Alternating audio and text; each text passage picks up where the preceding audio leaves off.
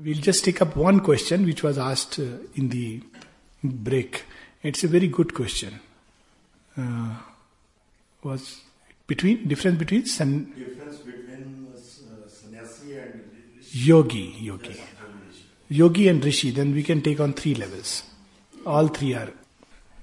The aim of sannyasa is basically to withdraw from life, to cut off from life, and through that process उस process के द्वारा संसार से cut करके वो भगवान के ऊपर एक एक्सक्लूसिव कंसेंट्रेशन जिसको कहते हैं exclusive concentration sannyasa is not an end in it पर भगवान के ऊपर एक एक्सक्लूसिव कंसेंट्रेशन करके वो भगवान को प्राप्त करना चाहता है। और एक सन्यासी ये मान के चलता है कि संसार और संसार की गति उसमें बाधक है। तो इस प्रमाइस के अनुसार वो संसार से अपने आप को धीरे धीरे विड्रॉ करता हुआ अंत में यहाँ तक कि इट इज़ सेट कि बोलना, भोजन, सब कुछ fast everything he gives up everything ताकि जो भी उसकी फ़िज़िकल मेंटल वाइटल एक्टिविटीज़ हैं, जो बाधक हैं भगवान को, जो इसके पीछे छिपे उसको प्राप्त करने में, वो सब बाधाएँ, सुखा के, गला के, उनको तोड़कर अल्टीमेटली वो भगवान को प्राप्त करे। कितने लोग सक्सेसफुल होते हैं, ये कहना बहुत कठिन है। It is not easy it is very difficult to do it in fullness और उसके बाद भी जो प्राप्ति होती है, वो किसी एक आध व्यक्ति को इधर उधर ये प्राप्ति होती है as an act of grace in spite of all his efforts क्योंकि बिना महामाया की परमिशन के कितने भी संन्यास कर ले व्यक्ति, कितने भी तप व्रत कर ले he will not go beyond her अगर वो चाहती है कि तुम सृष्टि से बंधे रहो तो बांधने का साधन ढूंढ देंगी। जैसी बात हो रही थी सन्यासी, अटैच हो जाएगा अपने गेरुआ से, अटैच हो जाएगा मृग शावक से, अटैच हो जाएगा, क्योंकि वो नहीं चाहती इस समय आप बाहर निकलो। तो कितना भी कोशिश कर ले, वो नहीं सक्सेसफुल होगा। फिर भी एक आध व्यक्ति इधर उधर he is able to successfully find that divine और जब वो होता है तो एनीवेज वो अपनी प्रकृति को जिस हाल में है वैसे छोड़ देता है। और फिर प्रयास ये करता है कि मेरे अंतिम श्वास जब तक चल रही है, तब तक मैं जितना अधिक समाधि में विड्रॉ करके रहूँ और अल्टीमेटली उस समाधि में मैं पास आउट कर जाऊँ। वो एक लक्ष्य है। कहा नहीं जा सकता, सही, गलत। जिसको उसकी कॉल है ही शुड फॉलो इट जिसको ये रास्ता पकड़ना है, वो रास्ता पकड़ ले। लेकिन उसको ये पता होना चाहिए कि ये रास्ता एक दिव्य संकल्प का ये जनरल मार्ग नहीं है। Divine does not want this way in general शेरविंद कहते हैं the general will in the universe is for manifestation and progress and not for withdrawal this not the general will यहाँ तक कहा गया है विष्णु पुराण में कि बुद्ध जिन्होंने ये एक मार्ग ये दिखाया था एक्सट्रीम मार्ग तो he had come to take the asuras away from creation कि क्रिएशन में उत्पाद करेंगे तो इनके अंदर ये संकल्प डाल दो कि क्रिएशन से बाहर निकल जाना। तो ये एक तरीका है। परंतु श्री अरविंद के योग में, गीता के योग में ये एक्सक्लूसिव कंसेंट्रेशन ये तरीका नहीं है। Concentration has to become all inclusive और वो योग का रास्ता ढूंढता है। योग का रास्ता मतलब जो भी आप एक्टिविटी कर रहे हैं, उस एक्टिविटी में आपके दिव्यता आनी चाहिए और वो जो गीता की एक बड़ी सुंदर लाइन है, युक्त आहार विहारस्य। एक लेवल पर उसका मीनिंग है कि मॉडरेशन में करो। दूसरे लेवल पर उसका मीनिंग है कि जो कुछ भी करो, मुझसे युक्त होकर करो। तो उसमें सारे संसार से व्यक्ति खेल सकता है, लेकिन उस स्टेट ऑफ़ यूनियन में। वो कहीं अधिक कठिन है एक्चुअली देखा जाए तो। Sannyas is one extreme effort this the other extreme effort ना ये जब सेकंड एक्सट्रीम एफर्ट हम लेते हैं, योग युक्त करके करने का तो एक कठिनाई ये आती गीता में ये रास्ता है युक्त आहार विहार जो, और गीता इसीलिए संन्यास से अधिक त्याग पर ध्यान देती है, पूरा उस पर शेरविंद एक डिटेल डिस्क्राइब करते हैं, संन्यास एक बाहर से चीज़ों को छोड़ना है, त्याग उन चीज़ों को अंदर से छोड़ना है, क्योंकि हम ईगो और डिज़ायर पे वर्क कर रहे हैं। So that is the tyagi, जो सन्यासी से उच्च है।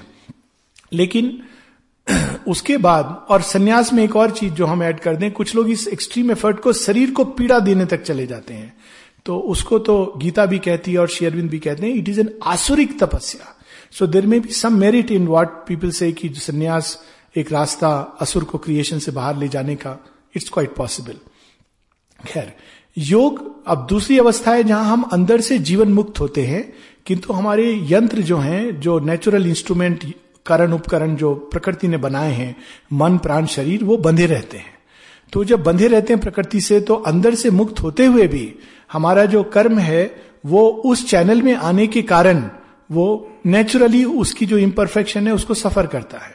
एग्ज़ाम्पल हम गीता से ही दे सकते हैं कि जब अभिमन्यु का वध होता है तो अर्जुन श्री कृष्ण सबको शोक होता है। इट इज़ नेचुरल एक जब हम हार्ट से अभिव्यक्त करते हैं तो अटैचमेंट नेचुरल है। मन से अभिव्यक्त करते हैं उस सत्य को। अंदर में हम फ्री हैं, लेकिन मन चूँकि डेवलप नहीं है, मन चूँकि खुला नहीं है टूवर्ड्स ए हायर ट्रूथ मन चूँकि परफेक्ट नहीं है तो हमारा जो एक्सप्रेशन है वो इम्परफेक्ट होगा। और सबसे बड़ा तो जड़ तत्व की इम्परफेक्शन है। तो इंस्ट्रूमेंट हमारे इम्परफेक्ट रहेंगे, हम त्रिगुणा, हमारी जो चेतना, जो इंस्ट्रूमेंट है वो तीन गुणों के बंधन में चलेंगे। इंस्ट्रूमेंट के अंदर सत्य गुण रजोगुण, तमोगुण ये प्ले करेंगे। लेकिन एक आंतरिक चेतना इनर बीइंग और हमारी सोल फ्री रहेगी।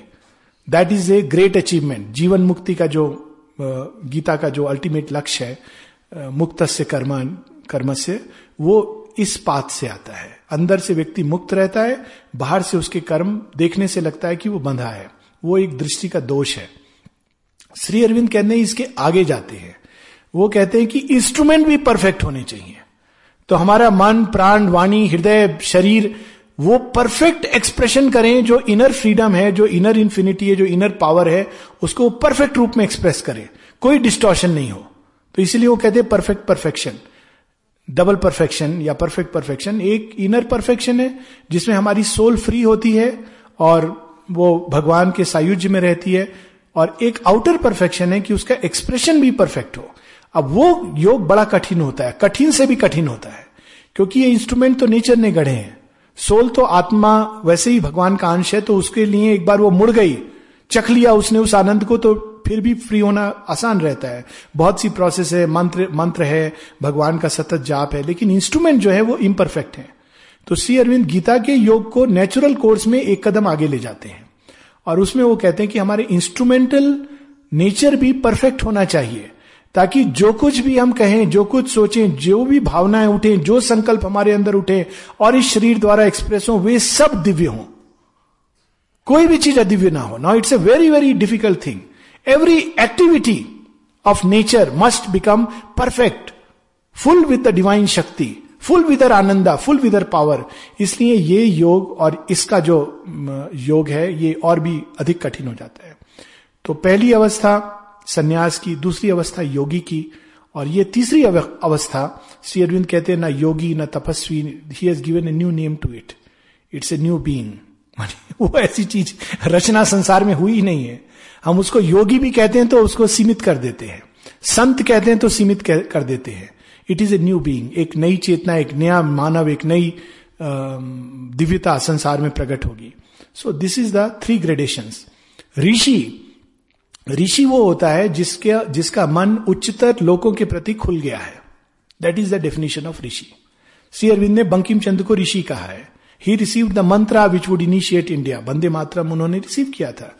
तो ऋषि जो होता है, उसकी नॉलेज की फैकल्टी एक अलग ढंग से काम करती है। ऑर्डिनरी नॉलेज एनालिसिस के द्वारा हम बाहर से चीज़ों को देखते हैं, फिर एनालाइज करते हैं, फिर हम उसका निष्कर्ष निकालते हैं।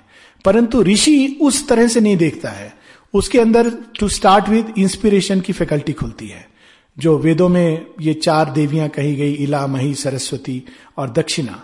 तो इंस्पिरेशन की जब फैकल्टी खुलती है तो उसको किसी चीज़ को जानने के लिए, कहने के लिए स्वतः कोई प्रयास नहीं करना पड़ता। श्रीअरविंद कहते हैं it is so nice to get rid of the galley slave labour of the mind तो अगर उसको कोई कुछ कहना है, कुछ बात करनी है तो उसको अपने नोट्स नहीं रेफर करने पड़ेंगे नोट्स नहीं बनाने पड़ेंगे, उसको उसके बारे में एनालाइज नहीं करना पड़ेगा। The knowledge will come as a block और अगर नॉलेज में एरर निकलते हैं तो they also come by inspiration correction होता है, वो भी इंस्पिरेशन के द्वारा आता है।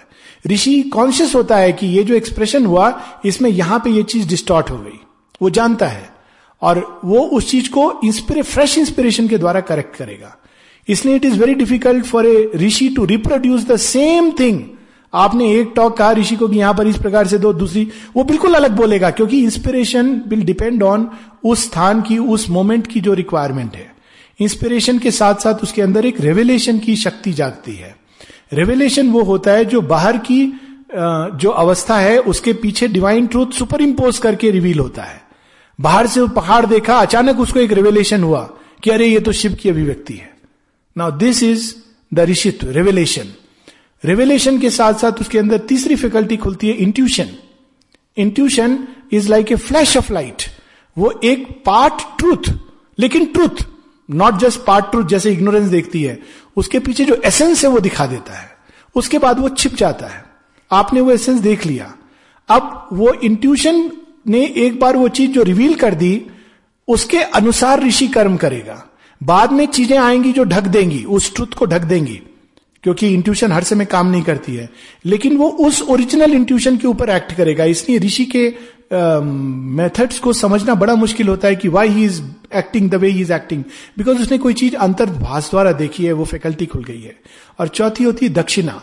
Dakshina is the power of right action तो नॉर्मली हम एक्शन कैसे चुनते हैं? मॉरल आधार पर, नैतिक नियम रिलीजियस आधार पर, सामाजिक आधार पर ये एक्शन करेंगे, या प्रैक्टिकल आधार पर ये एक्शन करेंगे तो ये लाभ होगा, ये एक्शन करेंगे तो ये हानि होगी। ऋषि उस बेसिस पर एक्ट नहीं करता है। किसी व्यक्तिगत लाभ के लिए एक्ट नहीं करता है। वो एक्ट करता है based on an inner knowledge of truth जो उसको स्पॉन्टेनियसली बताती है कि ये एक्शन ये कोर्स लेना चाहिए और वो वो कोर्स लेगा। हर बार इट्स नॉट पॉसिबल कि वो एक्शन सक्सीड करे, क्योंकि वर्ल्ड फोर्सेज इग्नोरेंस की बनी है। और जो ऋषि की दृष्टि है, वो एक अलग लेवल पर ऑपरेट करती है। श्री अरविंद ने देखा था कि India and Pakistan should become one और क्रिप्स प्रपोजल इज़ करेक्ट तो उन्होंने किस दृष्टि से देखा? ऋषि की दृष्टि से देखा। तो उन्होंने एमिसरी भी भेजा। हालाँकि that action did not end in success पर वो एक बीज डाल देते हैं। तो ऋषि के जो एक्शन होते हैं they are right action spontaneously without calculation और मेंटल एनालिसिस क्योंकि वो जुड़ा हुआ है उस हायर चेतना के साथ। तो ये तीन श्रेणी हुई, सन्यासी, योगी, ऋषि। So these are the three differences और ये प्रयास इनके अलग अलग होते हैं बट मूल चीज़ होती है कि this is an act of grace ये ऊपर की जो झिल्ली है ना, बड़ी कठोर है। ये जब टूटती है तो ग्रेस से टूटती है। पर एक बार टूट गई तो रास्ता खुल जाता है। उसके बाद वो बंद नहीं होता। ये it's an act of grace. एक बार ऋषि की जो ये ऊपर की प्रज्ञा खुल जाती है तो जितना ज्ञान है वो स्वतः स्फूर्त ऊपर से नीचे उतरता है। कोई आपको प्रयास नहीं करना पड़ता। किसी भी समय किसी भी चीज़ का स्वतः ही ज्ञान प्रकट होता है। So that is the rishihood. पर ऋषि का नेचर ट्रांसफॉर्म नहीं है। We must know that it's a very great state of consciousness it is not transformation called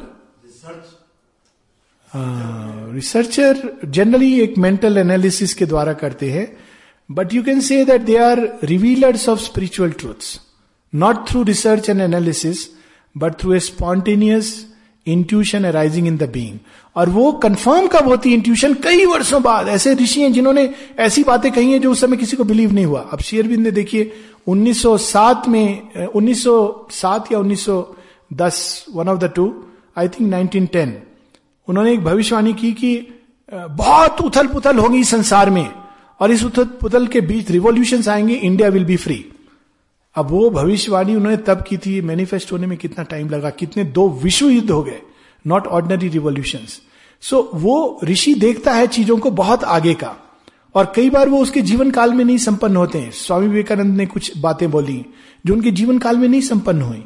Shri Arvind एक जगह लिखते हैं the sun of India destiny S U N sun the sun of India destiny will rise and overflow India and overflow Asia and overflow the world अब ये देखिए, उन्होंने जब बात की तो इंडिया हर तरह की दास्ता में, बाहर इंपीरियल राज्य था, अंदर से दास था सुपरस्टिशन इग्नोरेंस अज्ञान, ना जाने कितने तमस में इंडिया गिरा हुआ था। सब जगह रात्रि ही थी। ये नहीं कि अभी रात्रि चली गई है, लेकिन at least one can see the first glimmer of dawn ये सौ वर्ष पूर्व श्री अरविंद ने कह दिया था। किस सर्टिट्यूड के साथ कहा? बाहर से आप पूछते कि भाई, अवस्था, आप तो कह रहे हो, लेकिन मैं तो सब तरफ़ अंधकार देख रहा हूँ। तो श्री अरविंद कहते हैं हाँ हाँ मालूम है, तुम्हारी आँखें अंधकार ही देखती हैं। तुमने प्रकाश का अभ्यास नहीं किया। उनकी आँखों ने आगत डॉन को देखा था। मध्य रात्रि के बाद दूसरा दिन शुरू हो जाता है डेट चेंजेस पर जो रात को उठेगा, ओह, रात है, अभी सोने दो। पर जो जागृत है, उसने देख लिया आने वाले डॉन को। तो वो ऋषि की दृष्टि है। Very very powerful vision if it awakens it can change the whole way of understanding and experiencing life वे चीज़ें हम नॉर्मली एसोसिएट करते हैं बाहर से, संसार के साथ, लोगों के साथ, जीवन के साथ। पर एक ऋषि उससे नहीं एसोसिएट करेगा, वो अंदर से एसोसिएट करेगा बिकॉज़ वो ट्रुथ को देख रहा है। ट्रुथ की विजन है उसकी। And it's an act of grace sir, भगवान बुद्ध को हम किस श्रेणी में रखेंगे? जैसे तपस्वी या सन्यासी वो तो बाद में बेसिकली तो उन्होंने संन्यास और तपस्या का रास्ता लिया। ग्रेस का तो प्रश्न ही नहीं था बिकॉज़ वो तो उन्होंने एक हायर सत्ता जो ग्रेस कर सकती है, वो तो बुद्ध के फ्रेम में नहीं है। There is no divine Buddha का जो पाथ है, वो अनात्मवाद है, अगर उसको स्ट्रिक्टली हम देखें। उन्होंने एक परमानेंट की बात की है, पर वो निर्वैयक्तिक, निर्वचनीय, जिसके बारे में कुछ कह नहीं सकते like the Tao of Buddhist और द शून्यम ऑफ़ सटेन पाथ या फिर अद्वैत का जो एक ब्रह्म है, जिसका संसार से कुछ लेना देना नहीं है। तो जिसका संसार से लेना देना नहीं है, जिस दिव्य अवस्था का तो उससे तो हम ग्रेस की एक्सपेक्ट नहीं कर सकते हैं। तो जहाँ ग्रेस नहीं है, वहाँ तपस्या है। आप या तो ग्रेस को लाओ तो फिर आप ये बोल सकते हो कि मैं जो कुछ भी करूँगा, एक ग्रेस उसको सौ गुना, हज़ार गुना जोड़ के चेंज करेगी। पर जहाँ केवल तपस्या का जहाँ ग्रेस का कंसेप्शन ही नहीं है डिवाइन बीइंग ही नहीं है, एक डिवाइन स्टेट है at the most but no being तो वहाँ तो फिर तपस्या का ही रास्ता है। आप अपने तपस्या से जाइए, जहाँ तक जा सकते हैं। गिरे तो गिरे, जो परमहंस ने कहा, दो तरीके हैं, बिल्ली की तरह, बिल्ली के बच्चे की तरह या बंदर के बच्चे की तरह। बंदर का बच्चा तपस्या से जाता है, पकड़ के रखता है बंदरिया को। हाथ छूटा तो कहाँ गिरेगा मालूम नहीं। बिल्ली का बच्चा खुद नहीं कुछ करता, बिल्ली की माँ पकड़े रहती है उसको, ले जाती है। और वो केवल म्याओ म्याओ म्याओ मामा मामा मामा करता रहता है तो तपस्या। बिल्कुल, तपस्या के रास्ते से ज्ञान बिल्कुल प्राप्त होता है। लेकिन वो पंथ दुरत्या, गीता यही कहती है ना, जो तपस्वी हैं, वे भी मुझ पर ही पहुँचते हैं। लेकिन उसमें दो कठिनाई होती है। एक तो पंथ दुरत्या। आप देखिए, आप अपने आप चले जाइए, नैना पी क्या माउंट एवरेस्ट चढ़ सकते टेक्निकली ज़रूर चढ़ सकते हैं। और कोई एकाध व्यक्ति लाखों लाखों में होगा जो अकेला चढ़ जाएगा। वो भी माउंट एवरेस्ट चढ़ेगा। अब दूसरा है कि आप किसी साथी के जात जा रहे हैं जो कई बार चढ़ा हुआ है, जो माउंट एवरेस्ट में ही रहता है। सोचिए कि साथ में शिव चलने लगे कि अच्छा तुमको माउंट एवरेस्ट चढ़ना है, मैं चलूँगा साथ में। अब देखिए रास्ता कितना आनंददायक होगा, कितना सरल होगा, सहज होगा मार्ग की कठिनाइयाँ दूर हो जाएँगी। पर कुछ लोगों को कठिनाइयाँ पसंद है। So they go through the path tapasya because surrender करने के लिए भी एक करेज चाहिए। उसके लिए एक एक इंडिविजुअलिटी को खोने का जो रिस्क है, वो लेना पड़ता है। और जो बहुत इंडिविजुअलिस्टिक होते हैं, उनके लिए सरेंडर बड़ा कठिन होता है। क्योंकि सरेंडर करने का मतलब फिर हम तो कुछ कर ही नहीं रहे भगवान सब कुछ करेगा। The people want to do something इसलिए तपस्या। करो फिर तपस्या। तो दोनों रास्ते वैलिड हैं और दोनों ट्रुथ तक पहुँचेंगे। ये नहीं कि दिस इज़ पर अपने अपने ओरिएंटेशन के अनुसार व्यक्ति जाता है। इसमें इंटेलेक्चुअली भी कन्विंस नहीं किया जा सकता। जिसने तपस्या करनी वो तपस्या करेगा ही। आप कितना भी कन्विंस कर दो ग्रेस के प्रति। और जो ग्रेस सरेंडर उस पथ से जा रहा है, भक्ति, वो उस रास्ते से जाएगा, चाहे उसको आप कितना भी तपस्या के लिए कन्विंस करो। वास्तव में दोनों एक दूसरे के विरोधक नहीं है, पूरक है।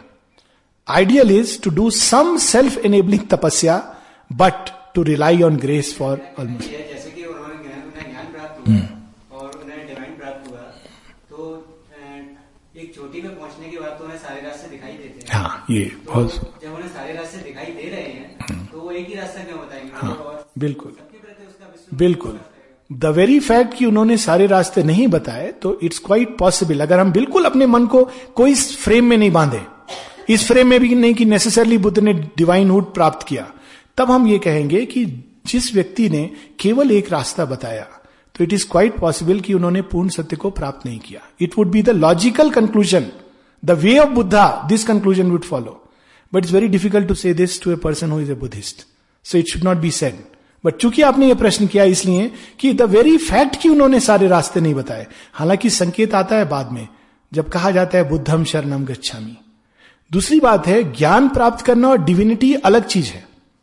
ज्ञान प्राप्त हो सकता है सेल्फ रियलाइजेशन हो सकता है but self realisation Shri Aurobindo कहते हैं is not the highest state जब तक हम वर्ल्ड और सेल्फ को रिकनसाइल नहीं कर देते, अपनी चेतना में, तब तक हमने हाईएस्ट या पूर्ण ज्ञान प्राप्त नहीं किया है। तो ज्ञान के कई लेवल्स हैं। इंट्यूशन भी ज्ञान है, पर इंट्यूशन हाईएस्ट नहीं है। रेवलेशन भी ज्ञान है but that is not highest I may have intuition and revelation that does not mean I have realise the highest truth highest truth वो है पूर्ण सत्य, जिसको सुपरामेंटल शेयरविंद कहते हैं, जिसमें ये सारे रास्ते अपने आप में फ्यूज हो जाते हैं। माँ कहती हैं, एक प्रेयर्स एंड मेडिटेशन में माँ की प्रार्थना है। वो कहती हैं कि after you have made me realise successively the truth of each path हर एक पथ का उन्होंने पीक देखा, फिर वापस आई। फिर पीक देखा, फिर वापस आई। लेकिन अब वो सत्य जिसके अंदर ये सब हार्मोनियसली फ्यूज हो जाते हैं। सो so, बुद्ध का जो सत्य है बुद्ध का जो ज्ञान है वो इस संसार के पीछे एक एक you can't even define it actually एक ऐसी अवस्था है जिसको उन्होंने निर्वाण अवस्था कहा। So that is his truth and it has a validity but that is not the highest truth तो ज्ञान प्राप्त किया है लोगों ने। अब बुद्ध हाइएस्ट ट्रूथ उन्होंने क्यों नहीं प्राप्त किया या क्यों नहीं उसके आगे गए? मे भी उस समय के लिए इतना ही आवश्यक था। बुद्ध एक अवतार थे। अगर उस समय वो मनुष्यता तैयार नहीं थी उसके आगे का सत्य देखने के लिए वाई एम सेइंग दिस की कई लोग फिर वो कंपेयर करने लगते हैं। इसका मतलब बुद्ध नीचे थे। नहीं। बुद्ध के समय में इतना ही आवश्यक था मनुष्यता के लिए। क्योंकि बुद्ध का अगर आप समय देखें तो वैदिक काल समाप्त हो रहा था। कर्म कांड में बदल गया था। बहुत कुछ कुरीतियाँ ऑलरेडी आ गई थी। ब्राह्मण अपने आप को सुपीरियर समझता था। वेदवाद, वेद का ज्ञान वेदवादीता में चला गया था। डिस्कशंस इंटेलेक्चुअल डिबेट्स इसी को लोग समझते थे कि यही हम वेद के पंडित हो गए। तो उस परिवेश में जिसमें बुद्ध बुद्ध आए, जिसमें ये सारे दोष, दुर्गुण वैदिक काल के जो टूट के, जो बिखरने के जो चीज़ हो रही थी, उस समय पूर्ण सत्य के लिए लोग तैयार नहीं थे। लेकिन ये मार्ग वो वो उन्होंने खोल दिया कि डजेंट मैटर तुम क्या हो, कौन हो कर्म थ्योरी को हालाँकि उसमें कई प्रॉब्लम्स है बुद्ध के जो मेटाफिजिकल सिस्टम में, कि karma theory how do you apply if everything is shunya even there is no self actually तो who is actually getting freed बंधा कौन है, मुक्त कौन हो रहा है? It it creates many metaphysical problems तो but leave that side not going into metaphysic Buddha के समय में यह बहुत ज़रूरी था लोगों को यह सिखाना, कि अपने डिजायर्स पे मास्टरी करो। धर्म के अनुसार चलो, उन्होंने जो एट फोल्ड पाथ दिया। वेदों में मत फंसो, पांडित्य में मत फंसो, इस सबको संसार के मोहमाया में मत फंसो। उस समय लोग इतनी बुरी तरह लिप्त थे कि इतना ही कर पाते तो बहुत था। लेकिन वो एक काल था, एक युग था। बुद्ध का एक बहुत बड़ा योगदान रहा विश्व के इवोल्यूशनरी इतिहास में और अभी भी उनका कार्य कई जगह चल रहा है। पर बुद्ध ने स्वयं अपने कार्य की परिसमाप्ति की घोषणा की है। वो कहते हैं कि मैं मैत्रेय अमिताभ बुद्ध के रूप में आऊँगा। अब अब देखिए, बुद्धिज्म का काल कब एंड होता है? 2500 years is the return of Buddha 2500 years कब खत्म होते हैं? Just around the advent of Sri Aurobindo so Buddha का कार्य बहुत बड़ा है, वो भी भगवान के अवतार हैं। हम मानते हैं, हम सब लोग मानते हैं। लेकिन उस कार्य की एक सीमा है। सीमा इसलिए नहीं कि बुद्ध कैपेबल नहीं थे जाने के। सीमा इसलिए क्योंकि उस समय इतना ही आवश्यक था मनुष्य को बताने के लिए। एक पीएचडी का टीचर भी किंडर के स्टूडेंट को रिलेटिविटी नहीं पढ़ाएगा। अब उसके आगे हम जा सकते हैं। तो श्री अरविंद आते हैं। वही परम चेतना जो बुद्ध के रूप में आई, वही परम चेतना श्री अरविंद के रूप में आकर अब आगे का रास्ता बता रही है। और वो पूर्ण सत्य प्रकट कर रहे हैं, जिसमें world and self grow true and one it's very very beautiful I just read a few lines I am getting tempted good temptation no I hope Savitri क्यों नहीं पढ़ी? अब देखिए। हाँ नहीं नहीं। बिल्कुल बिल्कुल। अब देखिए रिकन्सिलिएशन कई जगह श्री अरविंद कहते हैं। तो अब मैं एक पैसेज पढ़ूँगा। अब उसमें देखिए कैसे रिकंसिलिएशन होता है। पेज 656 हम जिसको ऑपोजिट्स कहते हैं।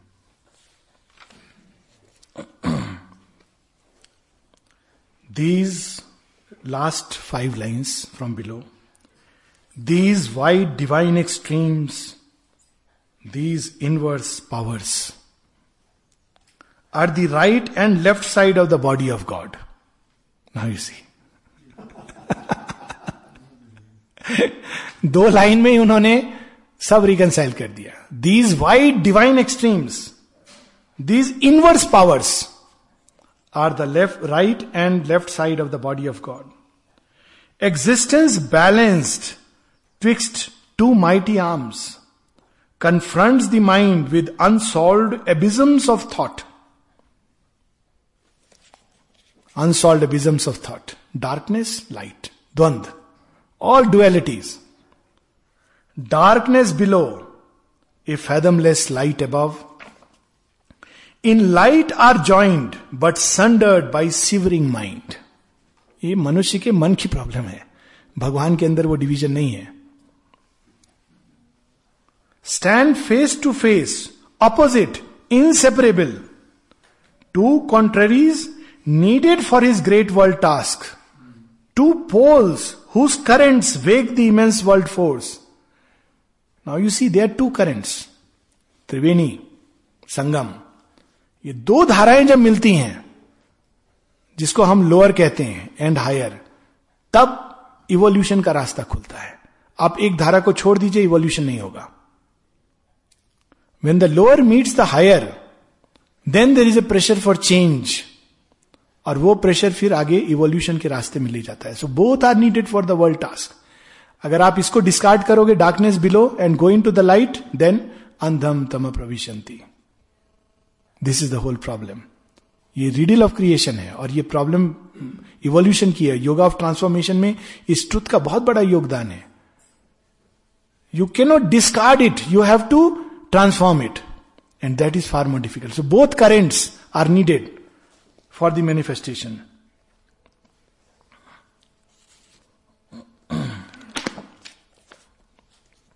okay. In the stupendous secrecy of his self, above the world, brooding with equal wings, he is both in one, beginningless, without end. Transcending both, he enters the absolute. His being is a mystery beyond mind. His ways bewilder mortal ignorance. The finite, in its little section sparked, amazed credits not God's audacity, who dares to be the unimagined all, and see and act as might one infinite. His ways bewilder mortal ignorance. इसलिए इस योग में अपार श्रद्धा चाहिए Sherwin कहते, जब तुम अपने आप को भगवान के हाथों में सौंपते हो तो लगता तो अरे, ये तो बड़ा इजी है। हमने तो माँ को सरेंडर कर दिया। उसके बाद वो क्या क्या रूट से ले जाएँगी? His ways bewilder mortal ignorance क्योंकि he is beyond sin and virtue she will use both for bringing and beyond अगर आप में वर्च्यू का बंधन है तो उस हिसाब से। सिन का बंधन है तो उस हिसाब से। दोनों का बंधन है तो उस हिसाब से। She will take us through that process and the path so his ways bewilder इसके आगे बड़ी सुंदर लाइन्स हैं। Absolute to laws in a relative world of time वो तो एब्सोल्यूट है तो कहते हैं भगवान संसार में वो खुद अपनी मर्ज़ी से पाश में बनता है। Who is there to tell him हम लोग इतना घबराते हैं बंधनों से। भगवान अपनी मर्ज़ी से बनता है। हम बनना चाहते हैं। क्यों? भाई, बंधेंगे नहीं तो ट्रांसफॉर्म कैसे करेंगे? Look at it the beauty of his so अपनी मर्ज़ी से। Eternal and all knowing to suffer birth omnipotent to sport with chance and fate कौन कर सकता है ये जो अनंत है? श्री अरविंद कहते हैं divine is omnipotent therefore he can afford to be weak he wants to experience जो सर्वशक्तिमान है सर्व सक्षम है, वो महाअंधकार में चला जाएगा बिना फियर के। चांस और फेट के साथ खेलेगा। खेल रहा है। दूसरी तरफ़ चौपड़। चौपड़ होती ना, चौपड़ पता नहीं, लोगों ने सुनी है कि नहीं सुनी है। It's a very nice game it's like ludo of course हाँ पुराने समय का लूडो है। पासे फेंक करके। Like a chess like a ludo depends on you all these things are there it's a lovely game chaupar. हाँ चार वो होते हैं खाने। We should play it on fifth we should play chaupar and and just follow the yoga through that you can everything can lead us to yoga just understanding integral yoga through a game that would be something interesting chausar that's another name हाँ तो अब उसमें आप बैठे हो, भगवान बैठा है एक तरफ़ तो वो किसको बोलेगा मेरा ओपोनेंट कहता है, ऐसा करो चांस एंड फेट दोनों मिलके खेलो, मेरे विरुद्ध. अब चांस एंड फेट के हाथ में सब कुछ है, पासे उनके हाथ में है। वो जो डिसाइड करेंगे, वो होगा। भगवान अपोजिट बैठ के खेल रहा है। कहता खेलो। मज़ा आ रहा है मुझे। टक्कर का कोई मिला ना? साधारण इंद्र, देवता, असुर राक्षस इनसे क्या मज़ा आएगा? तो to play with chance and fate कितनी सुंदर लाइन्स हैं ये। Spirit yet to be matter and the void हम लोग डरते हैं, बहुत भयभीत होते हैं संसार से। स्पिरिट डरती नहीं है मैटर बन जाती है।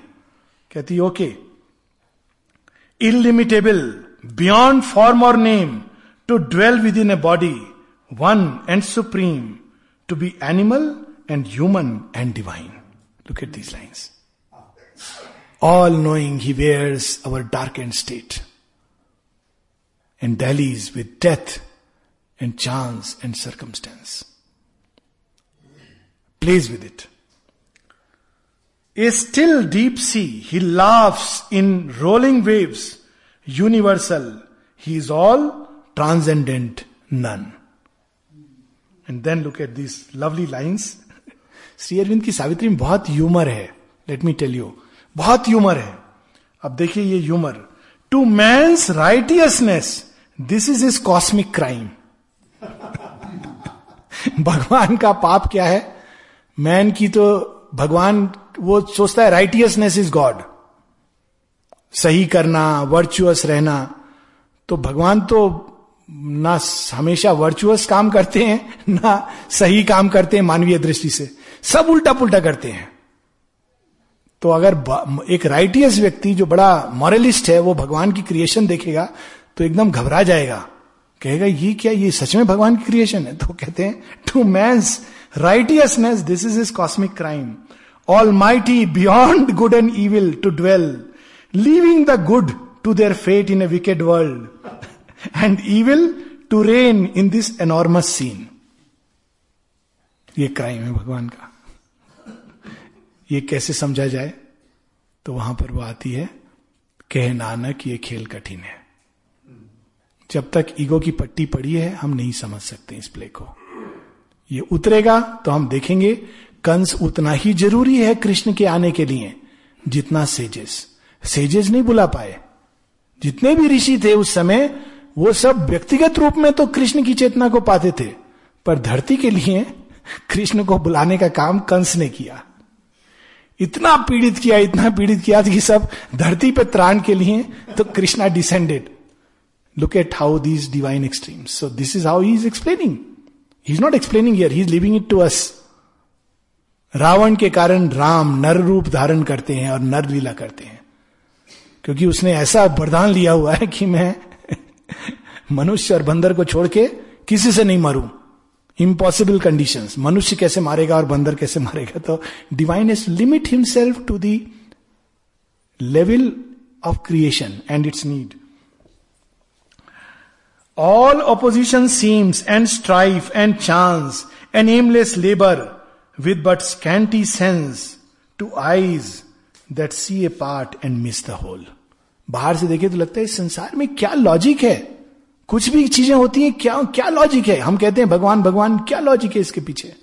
तो कहते हैं, हम इसलिए नहीं देख पाते क्योंकि we see the part and not the whole this is ignorance this surface men scan the depth refuse their search a hybrid mystery challenges the view or a discouraging sordid miracle एक अघटन, घटन पति ऐसी miracle तो है ये संसार कैसे बना? But it is encouraging sordid miracle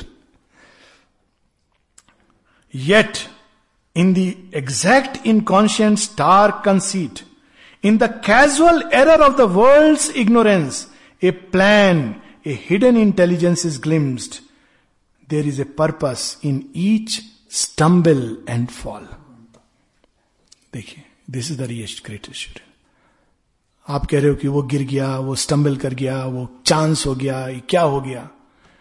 Look at these four lines I read again yet in the exact inconscient stark conceit in the casual error of the world ignorance अरे ये नहीं होता तो ऐसा हो जाता, कितना अच्छा होता? Casual error a plan a hidden intelligence is glimpsed उसके पीछे भी उतनी ही पूर्ण प्रज्ञा काम कर रही है। There is a purpose in each stumble and fall बाहर से हम ये देखते हैं, भगवान हमको उससे ले जाता है। Nature's most careless lolling is a pause preparing some forward step some deep result in genius notes notes into a motive score. Nature's most careless lolling is a pause अब इसको देखिए लुक एट इट पहले animal world में इसकी simile फिर human world में इसको transfer करें, योग की अवस्था में. केयरलेस लॉलिंग सिंह है, आप देखेंगे नेशनल ज्योग्राफी में ऐसे घूम रहा है. केयरलेस लॉलिंग एमलेसली अचानक भगदड़ होती है. धूल उड़ती है. और देखते हैं कि सिंह के मुख में एक मृग शावक आ गया. वो क्या कर रहा था? Careless lolling preparing for the next meal it's a real in fact National Geography में तो जो दिखाते हैं वो तो बड़ा वो मने बहुत अच्छा वर्जन दिखाते हैं। I have actually seen it Masai Mara के जंगल में। चीते को देखने जा रहे हैं। चीता चीता चीता नॉट चीता हाँ चीता। सो so, चीते को देखने जा रहे हैं और सडनली धूल उड़ी। अरे वहाँ है चीता। जब तक गए वो आराम से बैठकर खा रहा है तो देखने का मज़ा खत्म हो गया कि उसने कैसे पकड़ा। और नेशनल जोग्राफिक में they sit for hours and they filter out the right document घूम रहा है उसके पहले। Suddenly there is a pause अब योग अवस्था में आपको लग रहा है कि ये व्यक्ति एमलेसली जा रहा है। Lolling but it is a preparation we don't understand is a pause These million discords dot the harmonious theme. Of the uh, evolution's huge orchestral dance. A truth supreme has forced the world to be. It has wrapped itself in matter as in a shroud, a shroud of death, a shroud of ignorance. कई जगह श्री अरविंद ने इसको reconcile किया है एक जगह कहते हैं कि जब तक हम वर्ल्ड और सेल्फ को रिकनसाइल नहीं करते, तब तक हमको आगे बढ़ते जाना चाहिए। इसका मतलब we have not yet arrived at the final truth many places this one place where I have shown reconciliation तो जब तक हम उस अल्टीमेट रिकनसिलिएशन में नहीं पहुँचते, तब तक हमने सुप्रीम ट्रूथ को नहीं पाया है। तब दिव्य अदिव्य they are reconciled in one otherwise they is a partial realisation so ऐसे पार्शियल रियलाइजेशन योग की हिस्ट्री में और स्पिरिचुअल लाइफ में हुए हैं। और ये नहीं कि वो अनुचित है, उनका अपना औचित्य है। व्यक्ति तैयार नहीं है, उसके लिए बहुत माइटी स्ट्रेंथ चाहिए, बहुत वास्टनेस चाहिए। हर व्यक्ति तैयार नहीं है क्योंकि डिसोरियंट हो जाएगा। मैं इसको इस तरह देखता हूँ, हर व्यक्ति समुद्र में नहाने के लिए तैयार नहीं है। मेरा अपना खुद का अनुभव बहुत खराब है। जब पहली बार समुद्र में मैं गया, बड़े, किसी ने कहा, कुछ नहीं कुछ नहीं है, अरे, समुद्र में तो कुछ करनी नहीं पड़ता है तैरने के लिए। आप बस अपने आप को छोड़ दो, आप तैरोगे। तो I was very excited thrilled And like a fool, I dreaded to step where angels, you know, fools tread where angels dare not. तो मैं उधर गया मैंने कहा बहुत अच्छा है ये तो कुछ नहीं करना है. इतने में एक wave I and I tumbled I did not know ज़मीन किधर है और वो किधर है। जब बाहर निकला मैंने कहा कुछ तो बताओ क्या करना है? Swimming pool is so easy so everybody is not ready for that तो ठीक है, तालाब में नहाने का अपना एडवांटेज है, कुएँ से पानी खींच के नहाना अपना एडवांटेज पर समुद्र में अगर जाना है तो उसका अपना एक आनंद है, पर अपना एक डेंजर है। So there are limited paths सीमित पथ हैं। उनका अपना एक औचित्य है। हर व्यक्ति विशालता के पथ पर नहीं चल सकता है। बहुत साहस चाहिए, बहुत श्रद्धा चाहिए तो उसके लिए सीमित पथ है। हो सकता है कि वो पहुँच करके, जैसा आप बता रहे हो, एक इल्यूमिनेशन की लेवल पर, उसके सामने एक विशाल रास्ता खुल जाए। पॉसिबल है। तो that is okay that is destiny we don't know बहुत बुरी तरह जी, धकेलता आप बोल रहे हो नीचे, ऊपर कुछ पता नहीं चलता। हाँ। Rishi can be tapasvi and rishi can be tapasvi and a yogi definitely definitely he can be a tapasvi and a yogi I mean I am talking of the experience I am aware of की it's an act of grace but definitely through tapasya one can open the lid through maybe yoga और after the rishitva he can enter into a yog possibility सब possibility है definitely so rishi your name is being taken again and again हाँ बोलो मनिंद्र हाँ हाँ वो question क्या था? आजकल मार्केट में बहुत सारी दवाई आ रही हैं। So how to know which is the right thing is that right और क्योंकि बहुत एडवर्टाइजमेंट का ज़ोर है। ये सच है कि बहुत सारी चीज़ें आ रही हैं और बहुत सारे क्लेम हैं। और मैंने तो कुछ बड़े बैड एक्सपीरियंसेस देखे हैं इसके साथ। कैंसर के बारे में लोग क्लेम करते हैं, इससे क्योर हो जाएगा, हर चीज़ के बारे में क्लेम करते हैं। तो इसके दो तरीके हैं जाने के। एक तो फेथ एंड इंट्यूशन तो फेथ फेथ अगर है तो आप जो भी लोगे तो फ़र्क पड़ेगा। एक इंट्यूशन की अगर फैकल्टी है तो आप इंट्यूटिवली जान सकते हो कि ये चीज़ सही है कि नहीं। पर वो दोनों चीज़ें are rare in human nature तो तब हमको आधुनिक विज्ञान का सहारा लेना चाहिए। मॉडर्न साइंस के कितने भी डिफेक्ट हों, एक उसमें बात तो सही है। कि वो सच को मान के चलती है। और सच वो है जो प्रत्यक्ष है। तो वो इस पर नहीं कि ये दवाई ले लो, तुम ठीक हो जाओगे। वो परीक्षण करती है कि वास्तव में इस दवाई को लेके कितने लोग ठीक हुए। और शेरविन कहते हैं कि ये भी हमारे अंदर फैकल्टी होनी चाहिए। We should not be blind कि अच्छा ये ले लिया, उसने कह दिया, ये खा लो, ठीक हो जाओगे, उसने कह दिया, वो खा लो।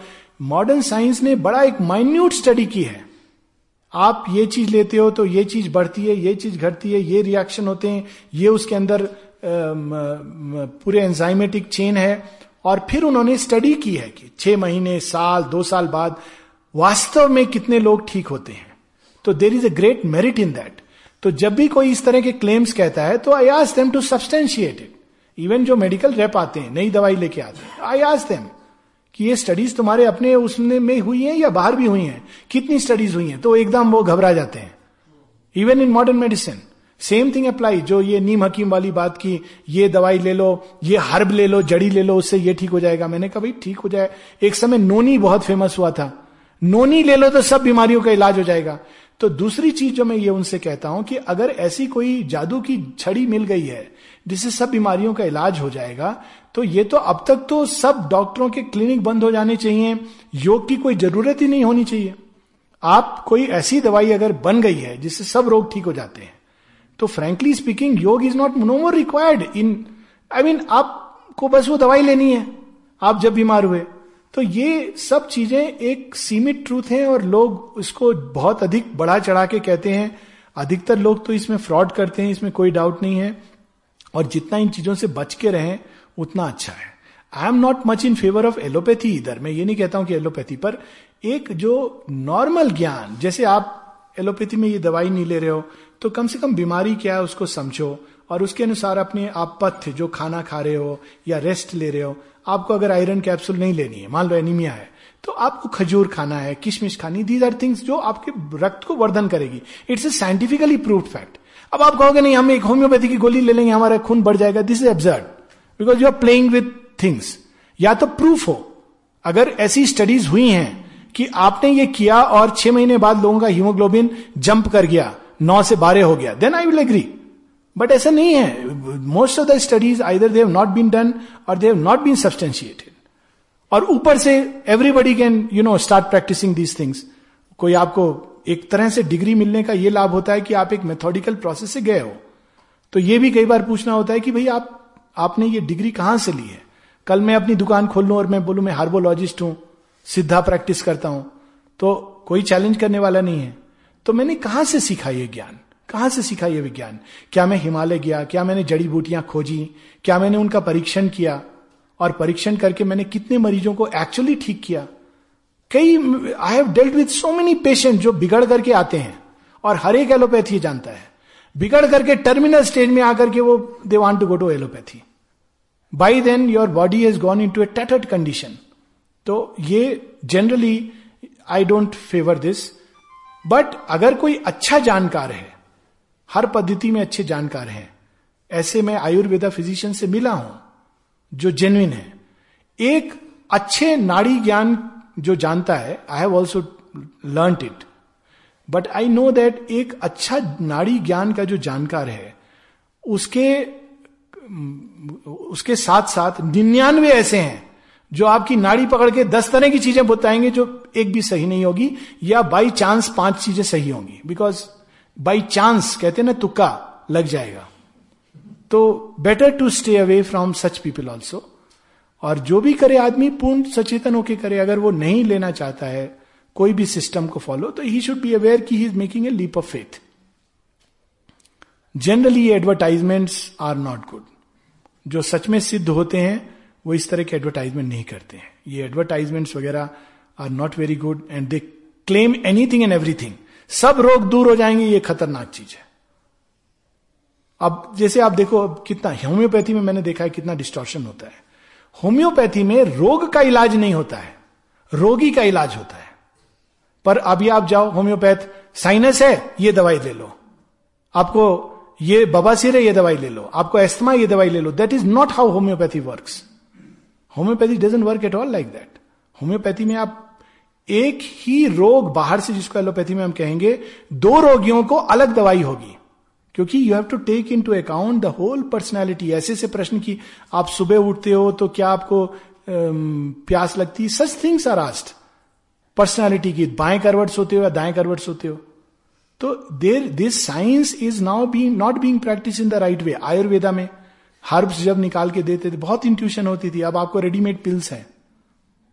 आपको पता नहीं क्या है। लोग स्टीरोइड देते हैं। I am aware of both Ayurveda physicians and homeopath using steroids आपको एस्थमा फट से ठीक होगा, गोली छोटी छोटी करके दे दी, बाद में स्टीरोइड के साइड इफ़ेक्ट होंगे। आपको लग रहा है कि मैं ठीक हो रहा हूँ।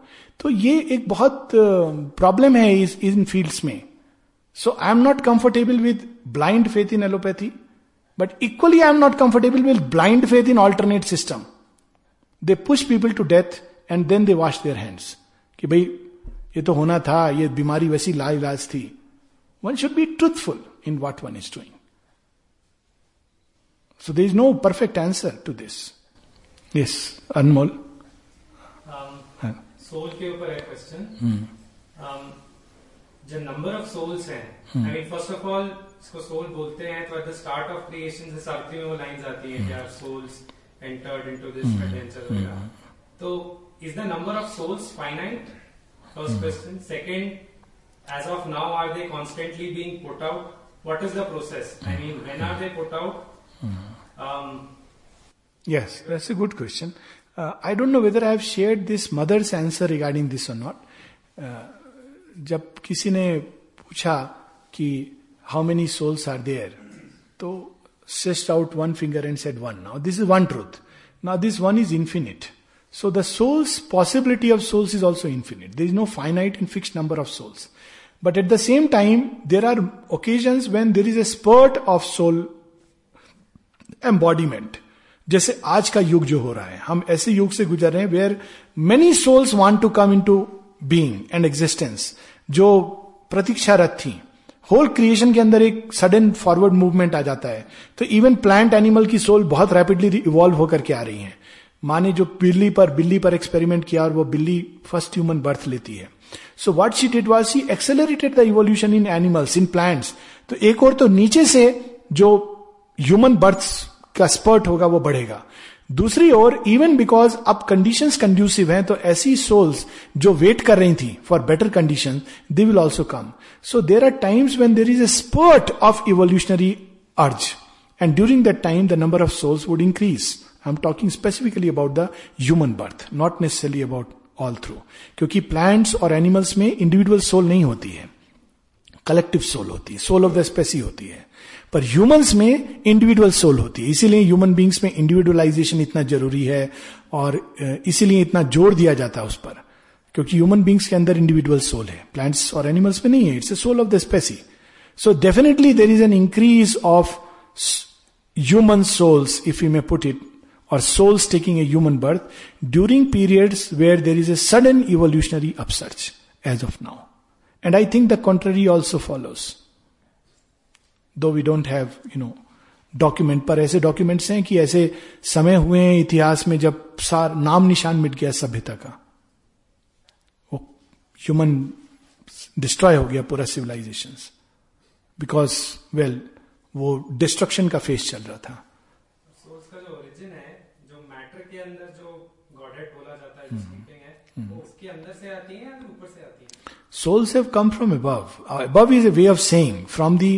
उसका बड़ा सुंदर सुप्रमेंटल उसमें डिस्क्राइब होता है कि वे अपने ही अंदर उन्होंने बीज रूप में many centres of light create किए। अब क्रिएट क्यों किए थे? क्रिएट इसलिए किए थे या, या प्रकट किए जो भी वट एवर वी से उसका कारण यह था कि अनंत अपने आप को एक्सप्रेस करना चाहता है तो उसको इन्फिनिट सेंटर्स चाहिए। किसी में कुछ एक्सप्रेस किया किसी में that is the origin and but when they went out into creation they entered into that state. तो ये एक तरह से हम उसको समझ सकते हैं।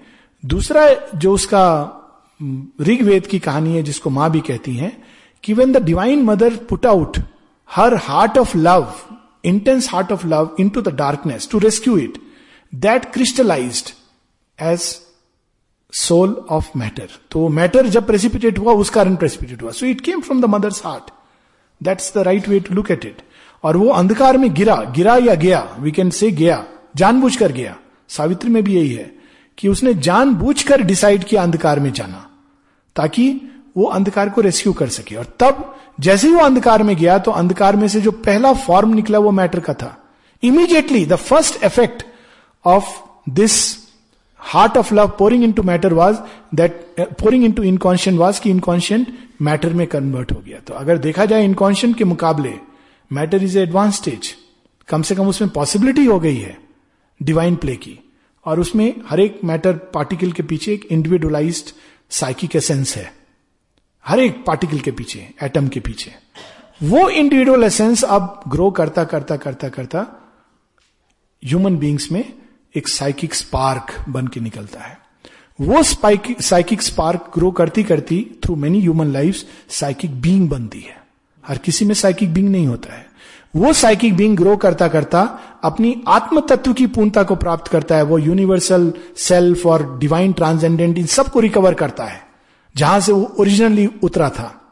और जब वो सब रिकवर करता है, तब वो कहा सकता है कि साइकिक स्पार्क या psychic essence realise its fullness and inner perfection तो वो एक इनर परफेक्शन है। पर फिर वो फिर से अपने को क्रिएशन में बांधेगा, अगर उसको डिवाइन परफेक्शन ऑन अर्थ चाहिए। तो ऐसे लोग हैं जिन्होंने साइकिक बींग को रियलाइज़ किया है और उस पूर्णता को प्राप्त किया है। But again they have entered into creation to fulfil this yoga of transformation क्योंकि वो पॉसिबिलिटी अब खुल गई है। नहीं तो पहले वो या तो हायर प्लेन्स में निवास करते थे, या वो एक ग्रेट मास्टर बन के आते थे, या उच्च किसी बींग को अपने अंदर वो आत्मसात करके they would unite with a higher being from higher sphere and work in this world so ये पॉसिबिलिटीज अब बिकॉज़ योगा ऑफ़ ट्रांसफॉर्मेशन हो गया है तो ऐसी सोल्स आ रही हैं जो ऑलरेडी एक लेवल पर लिबरेटेड हैं। उन्होंने एक परफेक्शन एक लेवल पर रियलाइज़ किया है। पर अब वो एक नए खेल को खेलने के लिए आ रही हैं। तो वो जानबूझ के they enter into darkness they enter into ignorance और बड़ी सुंदर लाइन है उसके बारे में, सावित्री में। A god come down and greater by the fall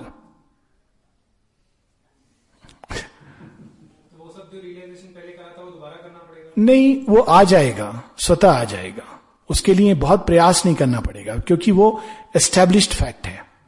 तो वो जैसे ही द्वार खुलेगा, वो रियलाइजेशन जो पहले हुए हैं, वो शीघ्रता से आएँगे। वो गीता में भी लिखा है कि वो ही रिकवर्स द पास्ट होगा। तो उन लोगों के साथ ये दूसरी लॉ अप्लाई होती है, जिसको शेयरविंद ने कहा चोज इन ह्यूमन वेसल तो आप बाहर से देखोगे तो कहेंगे, इसने तो कुछ एफर्ट नहीं किया। लेकिन इसको क्यों ये चीज़ें रियलाइज़ हुई हैं? बिकॉज़ वो ऑलरेडी रियलाइज़ हैं।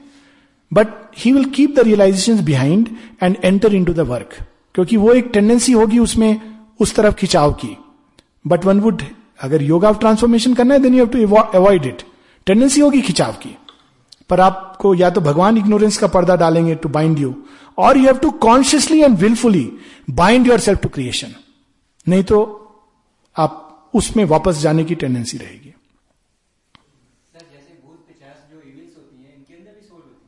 नहीं, भूत पिशाच इविल नहीं होते हैं। वो बेचारे पिशाच इविल होता है, भूत तो बड़ा हेल्पलेस बींग है, दया का पात्र होता है। वो बेचारा घूमता रहता है अपनी एक अवस्था में इधर उधर परेशान भटकता है तो दया का पात्र है। सोल नहीं होती है इन चीज़ों के अंदर, उनके अंदर डिवाइन प्रिंसिपल हर चीज़ के पीछे है। वही उसको सपोर्ट करता है। पिशाच के अंदर भी डिवाइन प्रिंसिपल है। और वही हम देखते हैं शेयरविंद ने एक पोयम है, आहना। आहना में वो डिस्क्राइब करते हैं divine mother on all the levels तो उसमें वो कहते हैं she is gandharvi she is rakshasi she is asuri सब कुछ शी इज़ द वन वही ऊपर श्वेत धवल उज्ज्वला बैठी हैं त्रिपुर सुंदरी के रूप में। वही नीचे जाकर बिल्कुल धूमावती हो जाती है। धूम, जो ten forms of the divine mother है ना, दस महाविद्या। तो उसमें जो उच्चतम है वो त्रिपुर सुंदरी है। The most radiant fairest of the fair the queen of all the world और वही डिवाइन मदर का एक दूसरा रूप है, Dhumavati. Covered with ash and smoke Dhumavati. Dark and mother वही जो गॉडेस ऑफ़ डिवाइन लव है, आनंदा है लिबरेटर है, वही यहाँ पर Kali, Karali, Kali the terrible mother who gives plague disease suffering death Namunda Malini बन जाती है।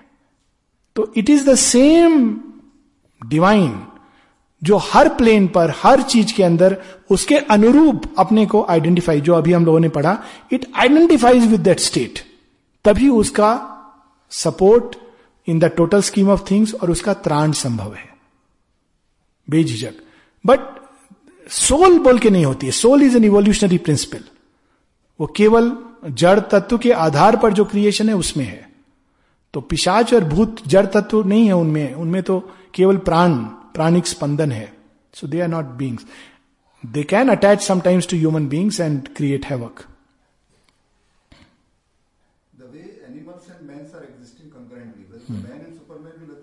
बहुत कंफ्यूजन होगा। ऑलरेडी माँ ने कह दिया है कि human beings created a disturbance in the balance of the animal world superman will create a confusion and disorder in the balance of the human world क्योंकि ह्यूमन वर्ल्ड एक फ्रेम है। हर एक एनिमल वर्ल्ड एक frame है। अब देखिए आप, गाय है, कुत्ता है हाथी है, शेर है, ये सब अपना अपना उनका फिक्स्ड फ्रेम है। मनुष्य ने आके क्या किया? सबकी प्रवृत्तियाँ बिगाड़ दी। बंदर को शराब पिलाया अपने कुत्ते को, पालतू कुत्ते को उसने पिज्जा खिला दिया, बिल्ली को कुछ और खिला दिया तो अब वो सब they have disturb the balance of the animal creation तो अब एनिमल्स का बिहेवियर काफ़ी कुछ ह्यूमन बींग्स की तरह हो गया। मेरे घर में एक दिन बंदर आ गया, बैठा हुआ, एकदम फ्रिज खोल के चीज़ें ले खा रहा था। तो जब मैं नीचे आया तो मैं परेशान, ये बंदर एक्चुअली बैठा हुआ है। First I couldn't believe my eyes बड़े आराम से खा रहा है। अच्छा मुझे देख के उसको भय भी नहीं लग रहा है। ह्यूमन बींग्स को देख के आदि हो गया। Probably he was expecting that I should be afraid तो आई थॉट कि let me take a photograph तो कैमरा नहीं मिल रहा है। तो वो बंदर आराम से बैठा रहा। मैंने कहा, इसको मैं भेजू कैसे? दरवाजे खोले, वो नहीं जा रहा है ही वॉज़ सिंह, तुम जाओ। मैं ठीक से हूँ। आई एम कंफर्टेबल मेरी आँखों के सामने ये सब हो रहा है। अब वो ह्यूमन बींग्स की तरह बिहेव कर रहा था। तो फिर फाइनली चार पाँच लोग और बुलाए। आके हम लोग खड़े होके उसको देख रहे थे। तो कहीं उसको शायद शर्म आई। कि I am not behaving according to the laws of the monkey तो आराम से एक छलांग में उसने ऐसी छलांग ली और फिर बाहर। We are their place, that's true. But then the other truth is that place belongs to no one. So, the other तो उसी प्रकार से जब सुपरमैन आएगा, या आ गया है लेट से वो मेंटल फ्रेम के अनुसार नहीं चलेगा। ह्यूमन बींग्स का मेंटल फ्रेम है। तो तो उसको तहस नस कर देगा। माँ कहती है कि, अगर मैं इंडिया में पैदा हुई होती तो मैं कई चीज़ें तोड़ देती. She said this I would have change many things क्योंकि वो सुपरमैन की फ्रेम बिल्कुल अलग है। चेतना अलग है। तो वो ह्यूमन फ्रेम को वो अपसेट होगा ही। ह्यूमन फ्रेम उसको नहीं समझ पाएगा। इनफैक्ट होस्टाइल होगा उसके प्रति। कई बार ये भी पॉसिबल है। माँ ने लिखा है कि the first problem was that human frame में बिकम होस्टाइल टूवर्ड्स इट क्योंकि वो उसको समझ नहीं पाएँगे। So I had to create a kind of protection around these beings so they are और यही नहीं, माँ ने और आगे कहा है। माँ एक जगह कहती है चंपकलाल स्पीक्स में या चंपकलाल ट्रेजर्स में है? आई थिंक स्पीक्स में है। Correct me if someone knows it doesn't matter it is also there in mother's collected work तो माँ कहती है I saw yesterday what a confusion there will be in the world when the superman is there फिर आगे कहती imagine a consciousness which is full of power full of capacities and it plays with matter. And if there is a conflict, it would be far more disastrous in consequences than the human world. Superman के पास destiny को change करने की ability है you can imagine what power he wields is not a slave of destiny आप उसको challenge करोगे destiny से हील से all right I change destiny with that power when you play with matter what things you will create Pavitra ने he came to know कि वो जो न्यूक्लियर फ्यूजन है रिएक्शन है, उसको आप केवल थोरियम और यूरेनियम से नहीं, आप उसको common metals like uranium like aluminium silver copper उसमें आप कर सकते हो। और इतनी छोटी स्पेस में कि tip of an arrow actually he discovered the secret of agni astra brahmastra तो जब उन्होंने बताया तो mother told him you know it I know it forget about it अब सुपरमैन के सामने ये चीज़ें रिवील होंगी। वो मंत्र द्वारा चलाना प्लेन्स को सीख जाएगा पुष्पक विमान की तरह। अभी तो प्रारंभ है आगाज़ है वो कहते ना इब्तिदाई इश्क है रोता है क्या? आगे आगे देखिए होता है क्या? Yes they live by another kind of intuition आप उनको किसी बंधन में बाँध नहीं सकते हैं तो their action will be very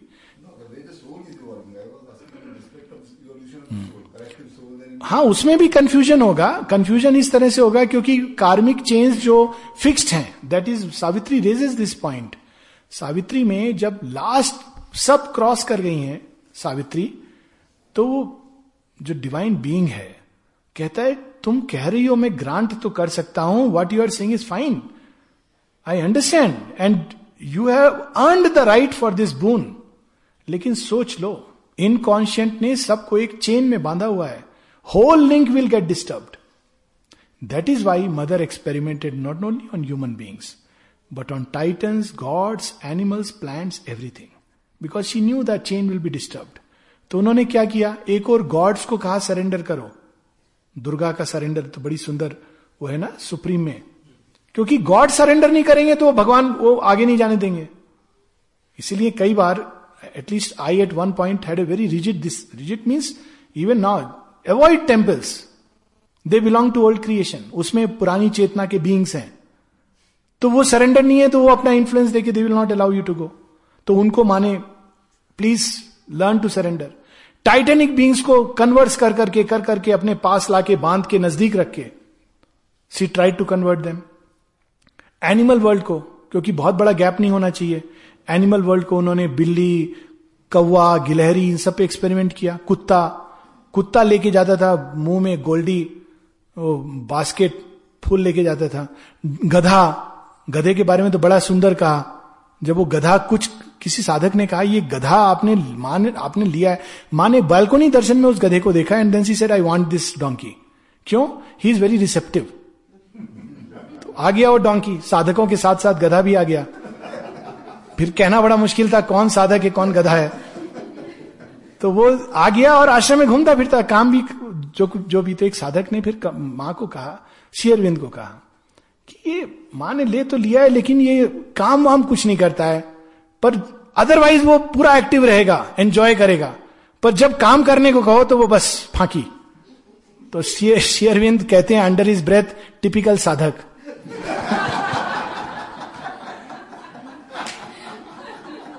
तो तो अब उन्होंने गधे पर एक्सपेरिमेंट किया। सर्प जाति का जो main Nag king came to mother कि हम पैक्ट करते हैं कि आप आपका कोई डिसाइपल हमें ना मारे और हम आपके किसी डिसाइपल को नहीं काटेंगे।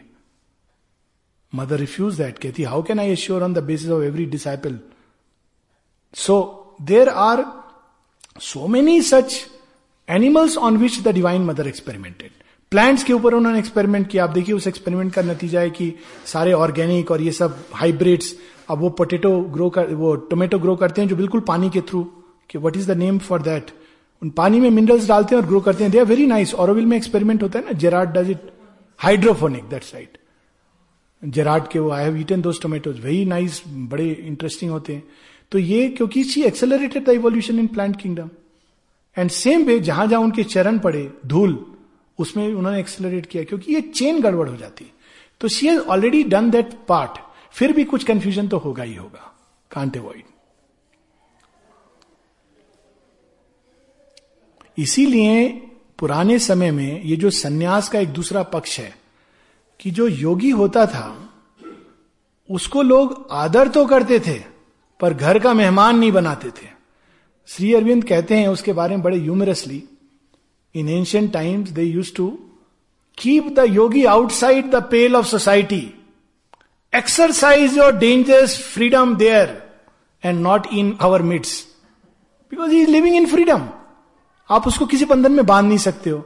अब फ्रीडम में जब वो एक्ट कर रहा है तो सोसाइटी तो एक फ्रेम में चलती है ना। फ्रेम में आप एक फ्रीडम का बंदा आ जाएगा तो प्रॉब्लम हो जाएगी। तो इसलिए सन्यास का एक दूसरा कारण यह था, कई ये साधु सन्यासी some of them I am talking of genuine ones they really live in a state of freedom तो अब ऐसे व्यक्ति को आप समाज में ले जाएँगे तो अराजकता हो जाएगी। तो जल्दी से आके खाना खिलाया, बिछौना दिया, कहा, प्लीज़। और उनके लिए भी यही नियम था कि आप जल्दी उठो, बोरिया बिस्तर छोड़ो और जाओ। तो it was safe for the समाज। अब उसी सन्यासी की बात ले लो जो नंगा घूम रहा है। इमेजिन अगर वो बाहर घूमे, कहते, मैं तो मेरे ऊपर कोई बंधन नहीं है। क्योंकि अष्ट बंधन में एक बंधन होता है शर्म का। उतर जाता है ये बंधन। बच्चे की तरह आदमी हो जाता है। अब can you behave in a society like that you can't तो दैट्स वाई ये कारण they had to withdraw from society that was another reason it was safe for human beings yes rishi